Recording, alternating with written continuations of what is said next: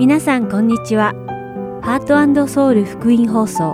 1月4日の日本語放送をお聞きいただいています。このシーズンは聖書を一緒に読みましょう。新シリーズ管理人の暮らし、そしてクリスチャニーズ入門講座を13週にわたってお届けします。では、聖書を一緒に読みましょうをお聞きください。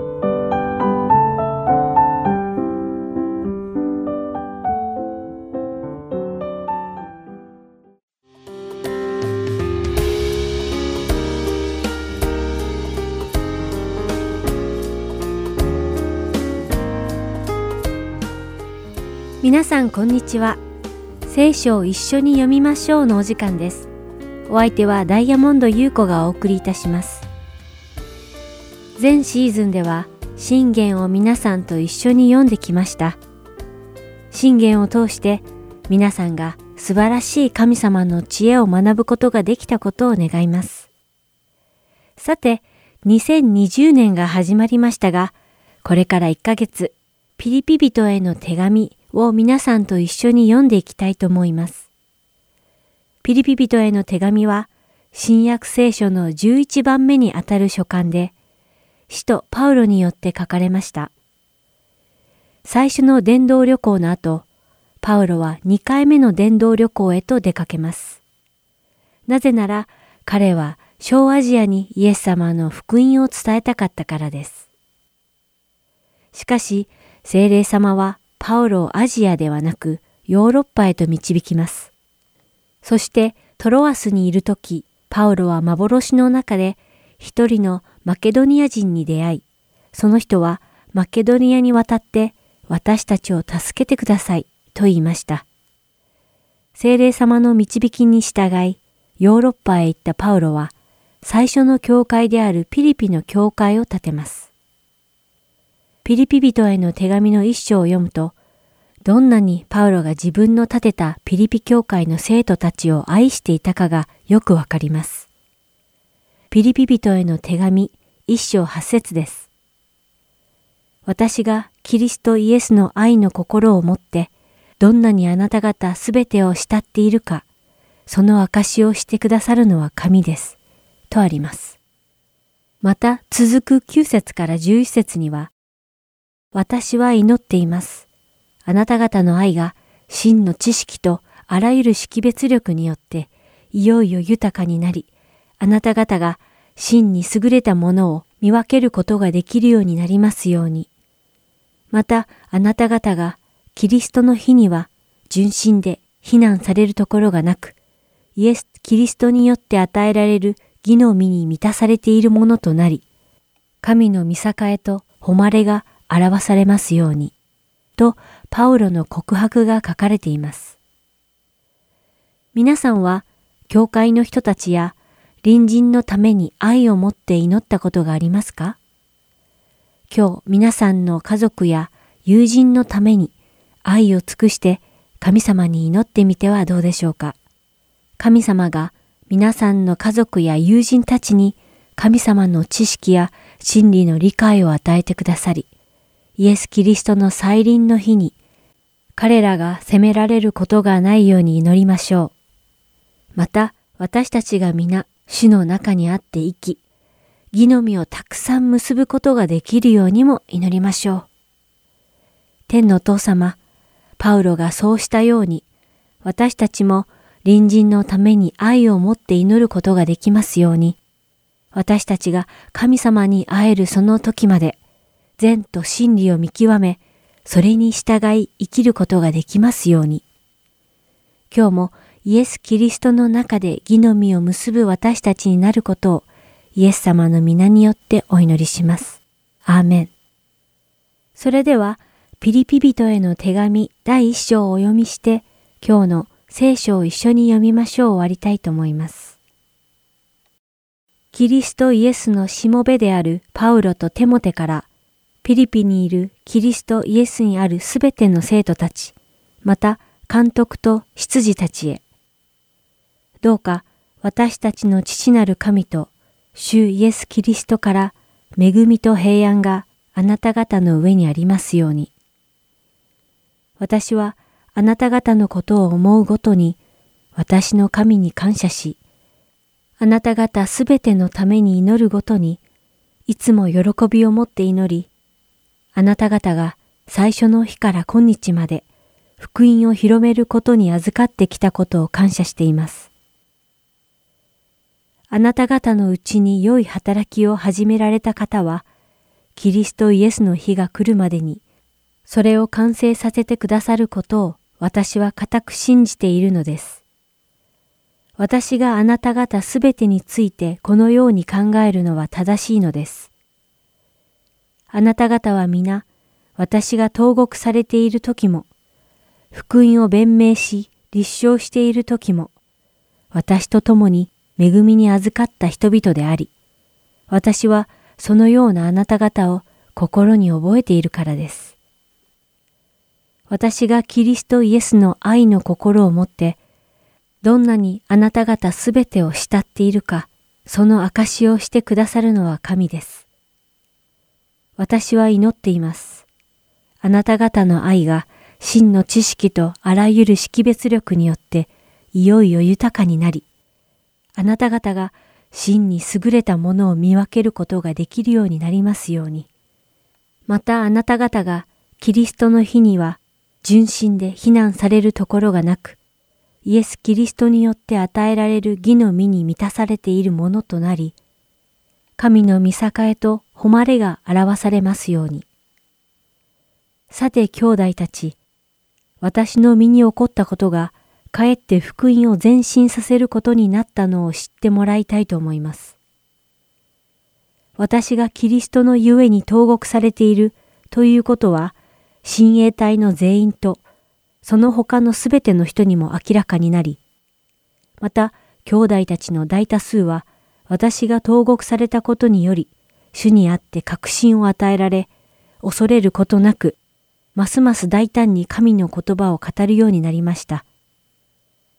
人々の中には、妬みや争いをもってキリストを述べ伝える者もいますが、善意をもってする者もいます。一方の人たちは、愛をもってキリストを伝え、私が福音を弁償するために立てられていることを認めていますが、他の人たちは純真な動機からではなく、党派心をもってキリストを述べ伝えており、投獄されている私をさらに苦しめるつもりなのです。するとどういうことになりますか？つまり、見せかけであろうとも、真実であろうとも、あらゆる仕方でキリストが述べ伝えられているのであって、このことを私は喜んでいます。そうです。今からも喜ぶことでしょう。というわけは、あなた方の祈りとイエス・キリストの御霊の助けによって、このことが私の救いとなることを私は知っているからです。それは私の切なる祈りと願いにかなっています。すなわち、どんな場合にも恥じることなく、いつものように、今も大胆に語って、生きるにも死ぬにも私の身によってキリストが崇められることです。私にとっては、生きることはキリスト、死ぬことも益です。しかし、もしこの肉体の命が続くとしたら、私の働きが豊かな実を結ぶことになるので、どちらを選んだらよいのか私にはわかりません。私はその二つのものの間に板挟みとなっています。私の願いは世を去ってキリストと共にいることです。実はその方がはるかに勝っています。しかし、この肉体にとどまることがあなた方のためにはもっと必要です。私はこのことを確信していますから、あなた方の信仰の進歩と喜びのために、私が生きながらえて、あなた方すべてと一緒にいるようになることを知っています。そうすれば、私はもう一度あなた方のところに行けるので、私のことに関するあなた方の誇りは、キリストイエスにあって増し加わるでしょう。ただ一つ、キリストの福音にふさわしく生活しなさい。そうすれば、私が行ってあなた方に会うにしても、また離れているにしても、私はあなた方についてこう聞くことができるでしょう。あなた方は霊を一つにしてしっかりと立ち、心を一つにして福音の信仰のために共に奮闘しており、またどんなことがあっても反対者たちに驚かされることはないと。それは彼らにとっては滅びの印であり、あなた方にとっては救いの印です。これは神から出たことです。あなた方はキリストのためにキリストを信じる信仰だけでなく、キリストのための苦しみをも賜ったのです。あなた方は私について先に見たこと、また私について今聞いているのと同じ戦いを経験しているのです。今日も聖書を一緒に読みましょうにお付き合いいただきありがとうございました。お相手はダイヤモンド優子でした。さようなら。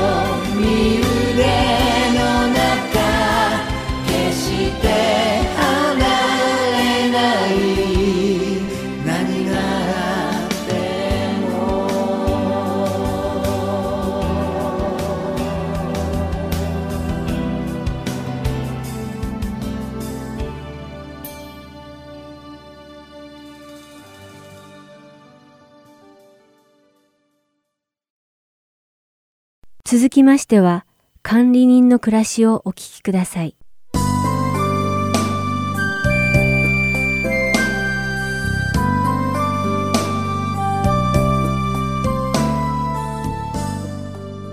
皆さんこんにちは。管理人の暮らしの時間です。お相手は横山勝が務めさせていただきます。どうぞよろしくお願いします。私たちは強盗やギャングが持つ刃物と最高の腕を持つシェフが使う包丁はそれが全く同じものであってもそれがもたらす結果は天と地ほどの差があることを知っています。また人を傷つけることができる鋭利な刃物であるメスも医師が手にすると人間の命を救ってくれます。この話からもわかるように刃物そのものは善でも悪でもありません。それを手にした人間によって良いことに使うか悪いことに使うかが決まってしまうのですお金にも全く同じことが言えます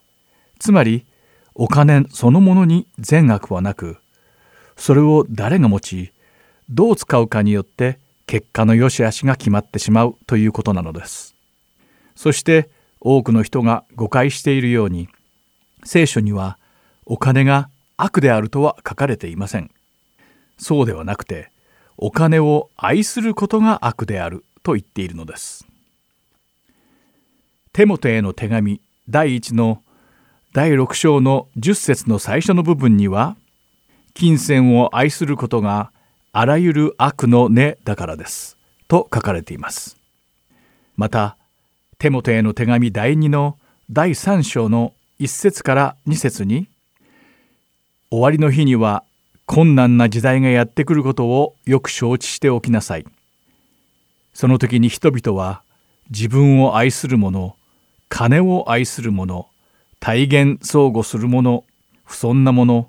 神を汚す者両親に従わない者感謝することを知らない者汚れた者になりとあります。そしてヘブルビテへの手紙の第13章5節で金銭を愛する生活をしてはいけませんと言っています。ご存知のようにお金に関するトピックは私たちが生きる時代の最も大きな問題の一つです。人々はお金が増えるほど幸せになりもっと快適に暮らせると考えてしまうのです。ところが私たちに快適さを与えてくれるはずのお金を稼ぐために人は時間や健康そして人生までをも犠牲にしているのです。これはとても矛盾した話です。より快適な生活を望むあまりそれを得るために働きすぎてしまうのです。このようなことが起こるのは私たちが抱いているお金の価値観が聖書に即したものではなくこの世が教えるものだからなのです。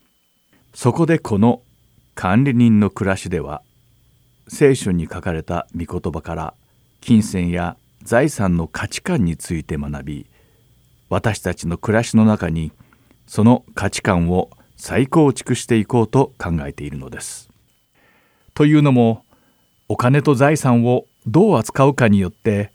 その人と神様の関係が明らかになってしまうからです。マタイの福音書第6章の21節でイエス様が「あなたの宝のあるところにあなたの心もあるからです」とおっしゃっている通りなのです。これはつまり神様が私たちを信用して預けてくださっている財産をどこでどのように使うかによって私たちが何を本当に愛しているかがわかると言われているのです。そしてクリスチャンであるのならお金そのものは悪でも間違ったものでもないことをまず理解して認識しなくてはいけません。そして神様が私たちに託してくださったこのお金という道具の正しい使い方を学び間違いを正していかなければならないのです。また神様が私たちに管理を任せてくださった財産には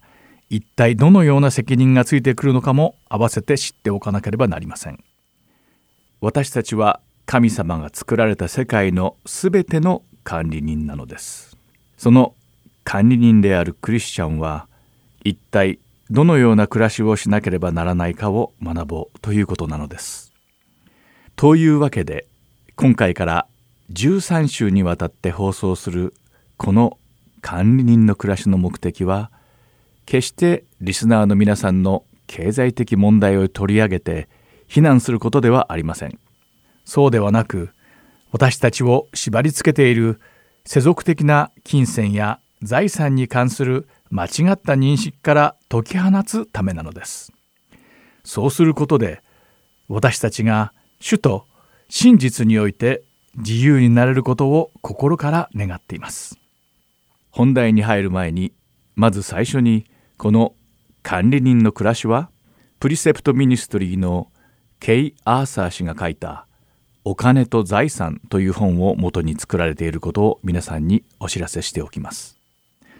では早速第1回目の本題に入りましょう。聖書はこの世と天に存在するすべては神様のものであると宣言しています。この宣言について皆さんはどう思いますか？ほとんどのクリスチャンは全宇宙のすべては神様の所有物であることを認識して受け入れています。しかしこの質問の厳密な意味つまり全てのものということを考えた場合にはこの概念を受け入れることが難しくなってしまうのです。ではこのことを示す良い例を挙げてみましょう。あなたの伴侶つまり妻または夫は一体誰のものなのでしょうかあなたの子供たちは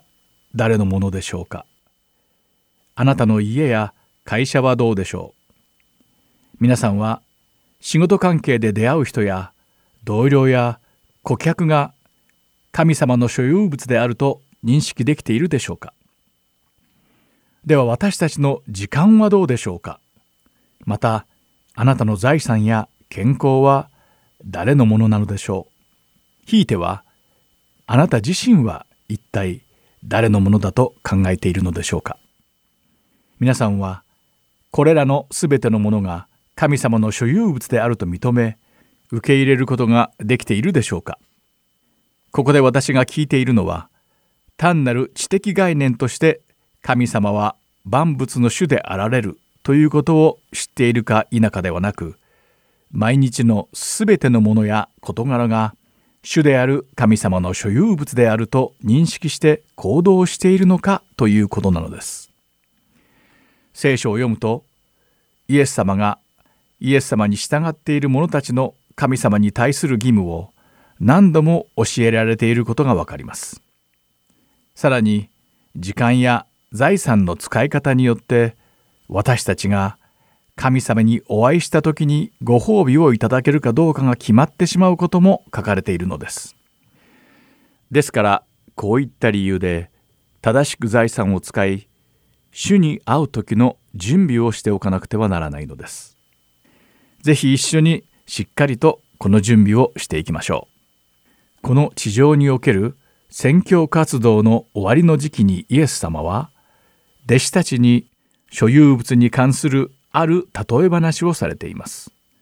その例え話を通してイエス様はこの世に残していく弟子たちに一体何を伝えたかったのでしょうか。ルカの福音書第19章の11節から13節を一緒に読んでみましょう。そこには人々がこれらのことに耳を傾けている時イエスは続けて一つの例えを話された。それは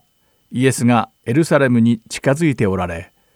そのため人々は神の国がすぐにでも現れるように思っていたからである。それでイエスはこう言われた。ある身分の高い人が遠い国に行った。王位を受けて帰るためであった。彼は自分の10人のしもべを呼んで十皆を与え彼らに言った。私が帰るまでこれで商売しなさい。とあります。11節には人々がイエス様のおっしゃることを聞いていたとありますがそれが一体どのような状況においてであったのかはそれ以前のルカの福音書の第19章に書かれていますそれはこういうことですイエス様はロバに乗ってエルサレムに行き十字架を背負うことになるのですがその直前にエリコに立ち寄りそこで悪名高い酒税人ザーカイに出会われ彼の家に行かれます。これを見た人々は主イエスとその弟子たちが忌み嫌われていた酒税人の家に滞在していることに眉を潜めこれを咎めるようにひそひそとつぶやくのです。イエス様が罪人と言われていた酒税人の頭ザーカイと親しくしていたからです。しかしイエス様はルカの福音書第19章の9節でザーカイの家に向かって「今日救いがこの家に来ました」「この人もアブラハムの子なのですから」と宣言されたのです。そして続く10節で「人の子は失われた人を探して救うために来たのです」とご自分が来られた目的を明かされています。イエス様は正しい人ではなく道を踏み外して迷ってしまった人たちのためつまり罪人を救うために来られたことを人々や弟子たちにお話しされたのです。そしてそこから先ほど一緒に読んだ11節の財産に関する例え話に続くのです。ここからいよいよイエス様がされた例え話の内容をお話ししようと思ったのですが残念ながら時間が来てしまいましたそこで今回はリスナーの皆さんに宿題としてルカの福音書を読むことをお勧めします特に第19章の10節から25節でなぜイエス様がこの例え話をされてそれによって一体何を弟子たちに知ってほしかったかについて熟考してみてください。そしてその答えを次回一緒に分かち合えることを願っています。ではまた来週管理人の暮らしでお会いしましょう。お相手は横山まさるでした。さようなら。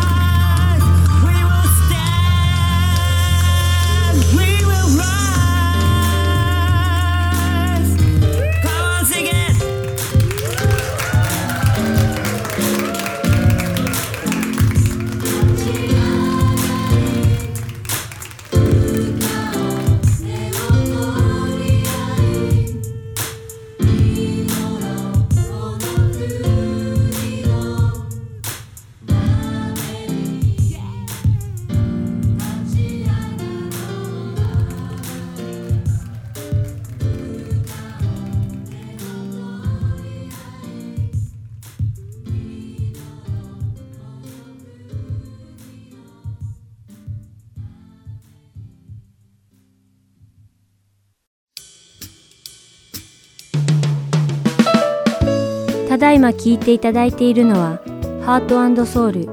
福音放送日本語プログラム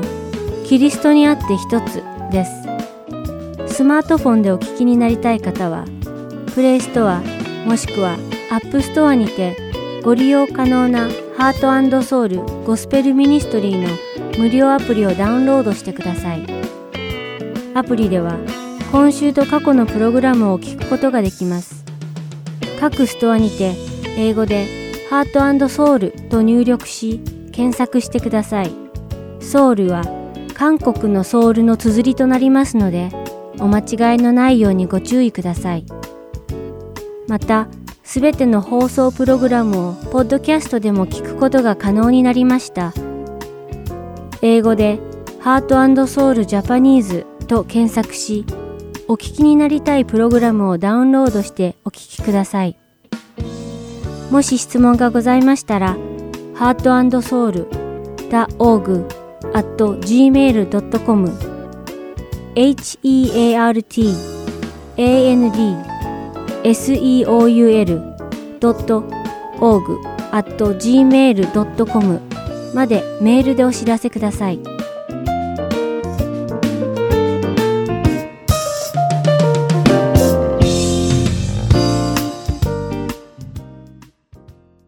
次はクリスチャニーズ入門講座をお聞きください。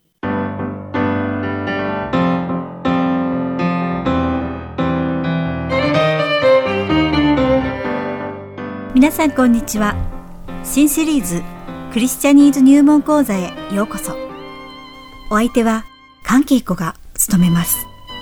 さて、このプログラムの題名となっているクリスチャニーズとは、私たちクリスチャンがお互いによく使っているにもかかわらず、一般的にはあまり知られていないクリスチャン独自の表現や用語のことです。大げさに言えば、これらはクリスチャンの言語であると言い換えてもいいのかもしれません。というのも、クリスチャンになると聞き慣れない言い回しや語彙に接することになり、それは新しい言語を学ぶことに似ているからです。そこでこのクリスチャンが使う用語を総称して、英語では日本語がジャパニーズと呼ばれるように、クリスチャンの言葉をクリスチャニーズと呼んでいるのです。皆さんもクリスチャンとして初めて教会に行った時、そこで使われている言葉がわからなくて戸惑った経験はないでしょうか？一般的な日本語の語彙には含まれておらず、全く理解不能な独自の言葉を聞いて、どんな意味があるのだろうかといぶかったのは私だけではないと思います。そしてあまりにも浸透しているその独自の言葉が一体どういう意味なのか、他の人にちょっと聞きにくいと感じることもあるのではないでしょうか。子供の時からずっとクリスチャンとして育ってきた人でさえ、こういった経験をしたことがあるのではないでしょうか。幼い頃から教会に通って、その言葉をずっと聞いて育ったのに、気がついたらその言葉の本当の意味を知らず、聞くチャンスを逃してしまい、かえって聞きづらくなってしまうのかもしれません。そして大抵の場合、文章の前後の関係から推理したり、憶測しているのではないでしょうか。もちろん、その本当の意味がわかれば、それに越したことはないのですが、たまに間違って解釈をしている場合も多々あり、それが御言葉の本当の意味の理解を妨げてしまうことさえあるのです。というわけで、このプログラム、クリスチャニーズ入門講座では、教会などで使われている専門用語や言い回しについて学び、その意味を正しく理解する趣旨で作られました。皆さんがこのプログラムを聞くことで、クリスチャン用語を正しく理解し、新しいクリスチャンや子供たちに自信を持って説明できるようになることを願っています。では、本題に入りますが、第1回目の今日は、アーメンという言葉について学びたいと思います。皆さんの中には、教会に行ってる人なら誰でもアーメンの意味を知っていると思うかもしれません。しかし、意外と多くの人が、このアーメンの本当の意味や、その背景について知らないことが多いのです。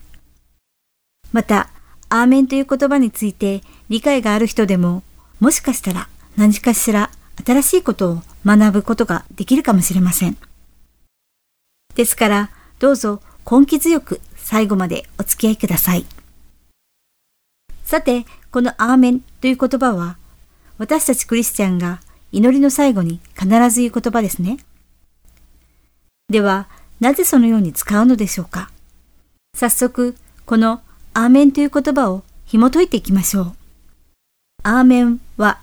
ヘブル語で確認する、支持する、依存する、肯定する、信頼する、確信するを意味しています。ですから、アーメンは確信、肯定、忠実、真実などの言葉にも翻訳できるのです。そして、文末にアーメンを付け加えることで、そうであれ、またはそうあらしめよという意味になります。したがって、祈りや賛美の最後にアーメンをつけることで、この祈りや賛美の歌詞は真実です。または、私はそれが真実であると信じます。あるいは、私はそれに同意します。と宣言しているのです。しかし、イエス様は頻繁に文章の最初にアーメンという言葉を使われています。このイエス様が文頭で言われたアーメンは日本語の口語訳聖書ではよく言っておく。また共同訳聖書でははっきり言っておく。そして新海訳聖書では誠にと訳されています。聖書の中では通常文頭のアーメンは誰かの過去の言葉を参照するときに用いられるのですが、イエス様の場合はそうではありませんでした。イエス様は別の人の発言ではなく、イエス様ご自身の御言葉が真実であるということを強調し、断定するためにこの言葉を使われているのです。これは、死福音書と呼ばれる、マタイの福音書マルコの福音書、ルカの福音書、そしてヨハネの福音書のすべてに出てきます。その他にも、ヨハネの目視録の第3章の14節に、アーメンである方、忠実で真実な商人、神に作られたものの根源である方がこう言われる、とあります。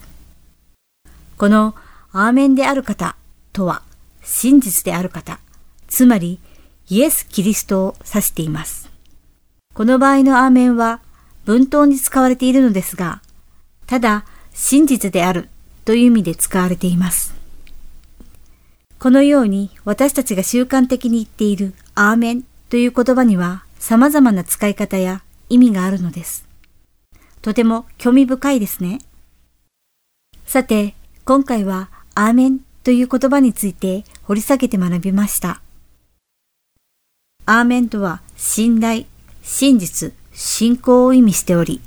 また祈りや賛美の文末にそれに同意するという告白として使われることを学びました。祈りや賛美の内容がそうなってほしいと願う意味合いが込められていることや、イエス様が文頭でアーメンを使われているときは、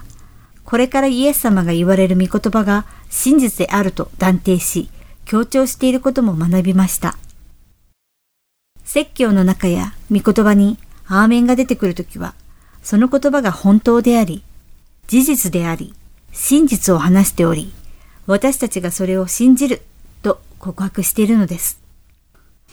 そして私たちはその言葉が自分たちのものであるかのように生きていきますと宣言しているのです。私たちが皆神様のすべての御言葉に対して、アーメンと告白できるように祈っています。ではまた次回、クリスチャニーズ入門講座でお会いしましょう。お相手は関恵子でした。さようなら。